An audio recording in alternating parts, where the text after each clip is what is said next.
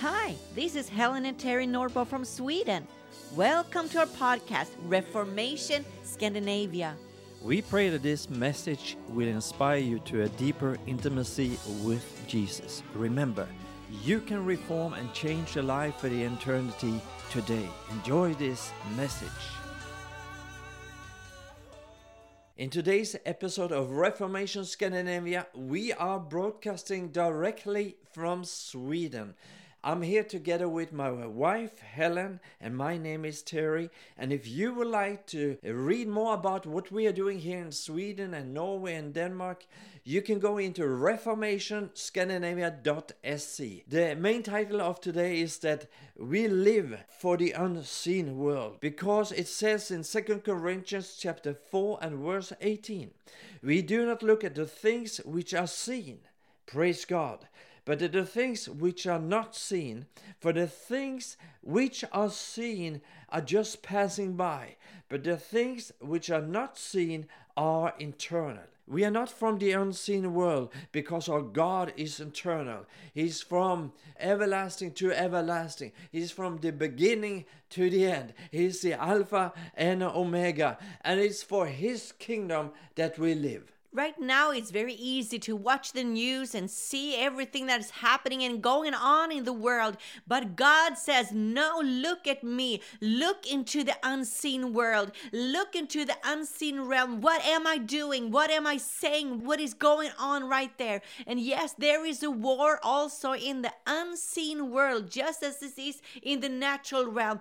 But we need to see, we as believers, we need to focus on what God is doing in the unseen more than we are focusing on the things that is going on around us in the world today. So we have to fix our eyes on Jesus. What is God doing? What is He saying right now to you? In the 1980s, there was a rocker called Petra from USA, and they did an album with the name Not of This World. And the lyrics goes like this. We are pilgrims in a strange land. We are so far from our homeland. We are foreigners who don't belong. We are strangers. We are aliens. We are not of this world. And I'm so happy to announce that we are not from the world that we can see because this world is passing by. This world that we are living in here on earth is not going to last forever. God declares that there will come a new earth, a new heaven, and I'm so happy that we live for the eternity and not for the things that are just passing by. And the word says that we live in this world, but we're not of this world. So Amen. we need to just see that, that we are believers. We are spirits living in this world. We're filled with His power and we're filled with the fire of God inside of our bones. But we have another destiny, and that is called our homeland. Heaven is our homeland. That is the world that we're coming from, and that is the world that we're going to. And Jesus is soon coming back, and you need to be ready to be coming home together with Christ. But until then, we are living in this world and we're going to take dominion and we're going to take a powerful decisions in this world today. And the good news is that uh, when the day comes that we die, we are passing over from the seen world into his glorious kingdom of the living God. But let's continue to read from Hebrews chapter 11 and uh, let's read in verse 3. By faith, we understand the universe, the worlds, was framed by the word of God, so that things that are seen were not made out of things that are visible. So the things in the world that we see, invisible world, is so real. The things uh, that God has created and the demons and the angels, the, the spirit realm, it's so real. And we cannot be ignorant of this that there is an unseen world that God has created by His very word, by the force of the power of His word coming out of His mouth. He created the heavens and the earth, but He also created the unseen world. He created heaven, He created the world, He created the angels and the demons. And we need to be very, very aware of what God is doing. What are the angels doing? And we can d- demand things and speak things into existence in this unseen world. So let's take an example. Are there animals so small that we cannot see them? Yes, even though we cannot see them, the world of the unseen is still fully alive. Are there fishes that are living so deep that we cannot see them, and we cannot touch them? And the answer is once again yes.